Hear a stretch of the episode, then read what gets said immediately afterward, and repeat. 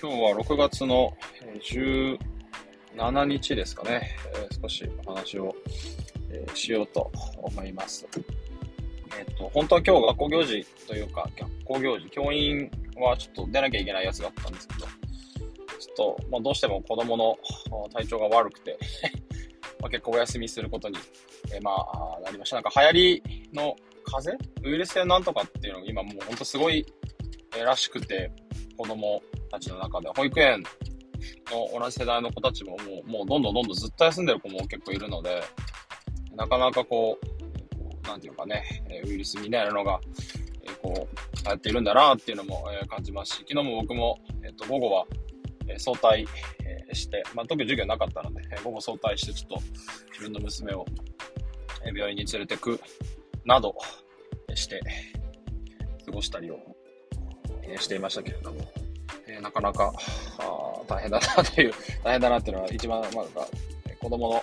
えー、まあ、しんどそうなところを見てるとなんかこっちもしんどいなと思うので、早く元気に、まあ今日は割と元気になってますけど、えー、なってほしいなというところの感じがしますというところです。で、えっ、と今日思ったのは、思ったっていうのは最近、最近というか、えっ、と転職して今中学生が転職をして、えっ、と中高一貫校に今母校でいるんですけど、中高一貫校なので、中学校の配属に今なっていて、中学校の、えー、公民を今担当をして。中学校3年生ですね、の担当をしております。で、えっと、まあ、授業をもちろんやるんですけど、公民は、えー、まあ、免許は持ってるので、前から、えー、そうですね、やってたりは、えー、しました。で、えー、まあ、これや、言ったらですね、普通にやったら、まあ、知識としては、なんていうのかな、教えることが、まあ、可能は可能だと思うんですけど、普通にね、やるとしたら。ただ、例えば、うんと、生徒たちの中でも、もともと中学校入試を突破してきた子たちなので、その時の知識も、まあ、あるし、えー、まあ、その学習しそうとしても、全部何でもかんでも知らない。もちろんね、学力がえ差はもちろんあるので、え全部全部こう分かるわけじゃないんですけれども、え何でもかんでも、えこう、知識を詰め込まなきゃいけない受験のためにみたいなのがあんまり意味がないのかな。いや、なくはないんですけど、それ以上にやっぱ考える力をつけたいなというのをずっと思ってたし、なんか僕だけがずっと喋ってても、なんかしょうがないよなっていうのをずっとこう思っていたので、まあ、割と転職して受け持った段階から、まあ、いろいろこう、ちょっとやってみようかなというところで、こう、割と発問をしたり投げかけたり、考えてもらうような、もうね、結構多めに作ってみました。で、授業後アンケートを取ったんですけど、えっと、それが割と、えー、授業で考える、え、ものが多いっていうのは、良い、好評だというところの意見をいただいて、え、いたので、え、それをこう、もう少しこう、増やしたりとか、えー、やったりとか増やすっていうのもなかなかね、授業時間の兼ねもあるので難しいんですけど、えー、少し考える時間をきちんと取る、えー、いうところ、まあ、15分ぐらいですかね、トータルね、10分ぐらい考えて5分共有してとか、そういうのはちょっと、前の通信制のところからやってたので、それをこう拡大をさせたり、え、場合によってはま縮小させたりしながら今やってるっていう、え感じです。そうそうそう。で、多分そういうのをやりたいな、もっとやった方がいいなと思ったのは、結局通信に2年いたってところがやっぱり影響があって、どうせ聞いてないし、どうせわかんないし、どうせ忘れるんだったら、あもうちょっとこう思い切ってやってもいいのかなっていうところ、思い切ってというか、活動したりとか、こう、ある意味こう考え、あ、こうも、面白いなっていう、こっちが大人が面白いなっていうポイントを、に興味を持ってもらって、やってもらった方が、まあ、はるかにいいだろうな。まあ、特に社会なので、何かこの計算、基礎学力みたいなところ、もちろん関係はあるんですけど、面白いことを割と選びやすい科目ではあるのかなと思います。他の科目ももちろんね、やりよういくらでもあると思うんですけど、そういうのがこう選びやすいのかななんて思ったりするので、今それに割と取り組んでいるっていうところですね。はい。で、えっと、まあもちろんその、問いを立てるっていうのもすごく大事だし、えっと、何を問うのかっていうのもすごくやっぱ大事だなと思うので、問いを考える時間をすごくよく考えてます。えっと、授業の冒頭、まあアイスブレイク的な形で、え少し面白いえ考える、軽くね、えー、考える活問をポンって1個投げる。で、もう1個は、えー、少し全体のテーマに合った重めの発問、重めのえ問いというのを、え、まあ、重めのワークですかね、大きめのワークっていうのを最後の方に取り入れて、え考えてもらう、書いてもらう、あとは共有をしてもらうみたいなことをやったりはしているという感じなんですね。で、えっ、ー、と、そこで、まあ、いろいろこうやってるので、もうちょっとこう、授業がアンケートを取ってから、それは反応としてはどうだったのかなっていうのを考えてはいきたいなとは思うんですけど、えっ、ー、と、今やってるのが、えっ、ー、と、国会のあたりをやっていて、えっ、と、多数決、まあ、民主主義の話をしてるので、多数決とは結局どうなんだろうねっていうところを、今改めて自分の中でも問い直していて、まあ、今のやってる政治自体がそもそも正しいのかっていうのもまあ考えなきゃもちろんいけないので、それに関する本をたまたまこう見つけたので、えー、Kindle でこうパーッと読んで、えー、たらですね、なんかやっぱ面白くて、えー、例えば、まあ、有名な、こう、なんていうのかな、直接民主制と間接民主制っていうのがあって、例えば、じゃあこのクラスで何か決め事をしました。みんなこれの意見がいい人、はーい、みたいな感じでやるのが直接民主制で、えー、全員はなかなかね、じゃあ集めったりっていうのは、難しかったりするので、例えば日本は1億何千万人いるので、それが集まるのが難しいので、じゃあ代表民主制、間接民主制ということで、代表者を選んで、意見を決めてもらう代表者を決めるみたいなやり方を、まあ、今の日本はま取ってるわけですけど、それをやってますよという対比があって、じゃあ果たしてその間接民主制が正しいのかっていう、今やってるけどね、えー、いう話があって、これね、名前がいつも覚えられないんですけど、オストロなんちゃらなんちゃらのパラドックスっていうですね。あの、直接、例えば政策、この政策に関して、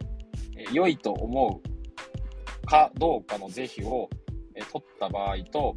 えー、その政策を肯定している人を選んで、えーまあ、要はその間接的にね、間接民主制として、その代表者を選んで意思決定をした場合は、なんとこれ、えっと、政策を直接選定した場合と、代表者を立てた場合で、えー、っと、決定が入れ替わるという実は事態があるんですね。まあ、例えば X の方が、X と Y だったら X の方が、え、賛成、賛成というかなんていうのかな。正しい、え政策としてはそっちの方がいいだろうっていう民意があるんだが、じゃあ代表者をそれぞれこう立てて、代表者に決めてもらう形になると、これちょっと表現が、えー、表がないと多分表現するの難しいんですけど、実は逆転して Y の方が選ばれるっていう結果に民主、直接民主制と間接民主制の、えー、こう矛盾みたいなのがあるんです。これがパラ、なんとか、オストロえー、ウォルフスキーの、えーと、パラドックスかな、なんだかっていう話があるんです。で、それを本で読んで、ああ、面白いなと思って、ちょっと授業でこれから今やりたいなと思ってるっていうのが、えー、まず、えー、そもそも一つっていうところと、で、あとは、えっ、ー、と、もう一個の話も、例えば多数決って、えこの意見がいい人、はーいって言って手挙げてもらう。じゃあ一つ決めましょう。一人に決めましょう。一つの意見に決めましょうっていうと、まあ、ナンバーワンしか決められないので、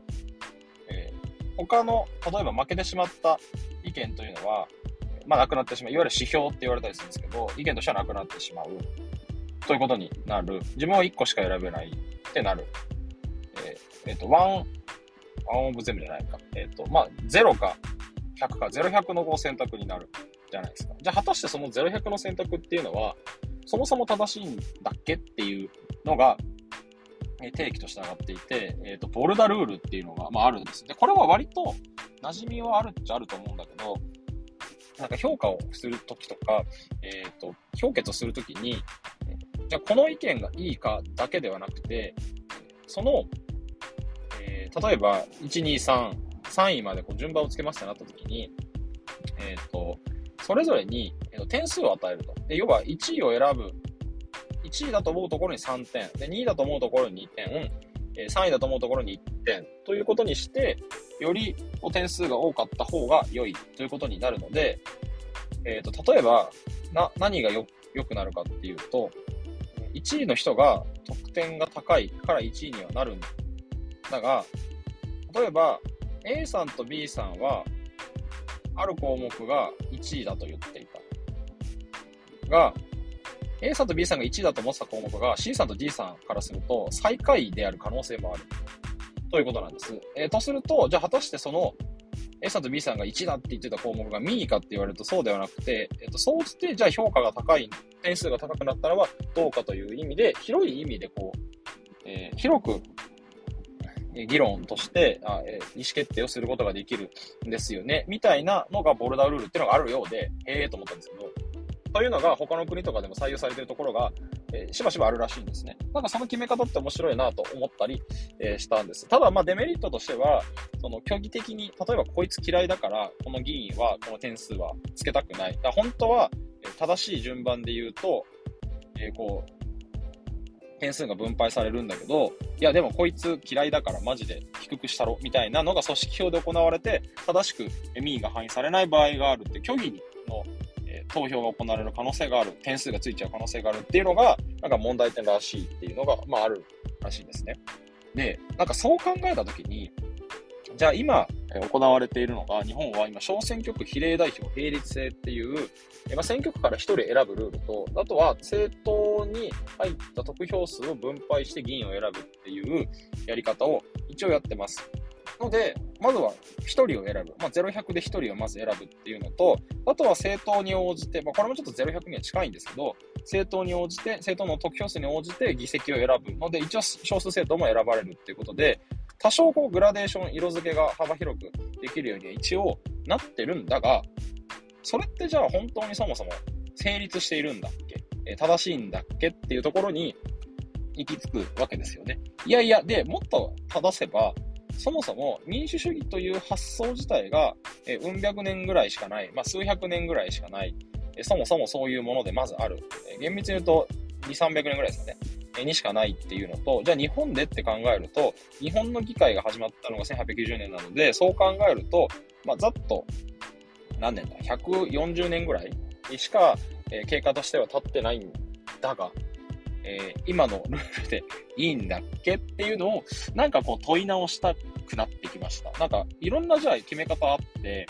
えー、今やってることが本当に正しいとは言い切れないんだったら、じゃあ今やってるものを、えー、大事、学ぶのはもちろん大事だけど、え、これ本当に正しいんだっけ？じゃあもっといいやり方あるんじゃない？今後、今後だと難しいんだけど、もっとじゃあ遠い未来は、えどうなっているんだろうね、みたいなことを考えてもいいのかな、みたいなことを思いました。えなんかそこにね、自分自身が今勉強してて思ったんですけど、この、え知識を得て考えることによって、そもそも正しいんだっけとか、えー、あ、でも結局その枠組みって、えー、なんだろう、まあ、ある程度暫定的に決められたりとか、まあ、結論、えまあ、その、いろんな、こう、落としどころとしてベストだったりするんだけど、でもそれってルールを作ったわけだから、どっかで別にルール変えてもいいんだよねっていうのを思っちゃうわけですよね。仕組みとしてね。そうすると、まあ、観光的に行われているものが本当に正しいかっていうのは全く別の話であって、それを新たに作り直すことも、本来じゃあ正しい形って何だっけをえ問い直したり、じゃあ何がみんなにとって本当は望ましいんだろうかというのを考えていくのが大事なのかなというのを思いました。まあ、もちろんこれ社会の授業の話ですけど、野球のシステムやルールの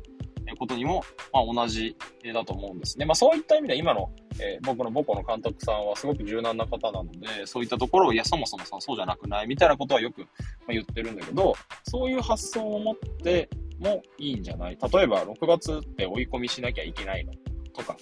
えー、あとはなんだろうな、えー、t じゃなきゃダメなの？とか、えっ、ー、と、レンティってやらなきゃダメなの？まあ、これも多分同じ話。素振りっているの？とか、えー、じゃあ、えー、なんだろうな、まあ、みたいなことって多分問い直せばいろいろあると思うんです。別に背番号1がピッチャーじゃなくてもいいんじゃない？高校野球1番があってことになってると、じゃなくてもいいんじゃないの？とか、それってじゃあそもそも何のためにどういう意味があってやるんだろうねって問い直しても、あ、いいよなっていうのは改めてちょっと感じたというところのお話でした。なんかやっぱ勉強って面白いなというところを、まあ、自分自身がね、体感しながらできてるので、まあいいのかなと思います。以上です。終わります。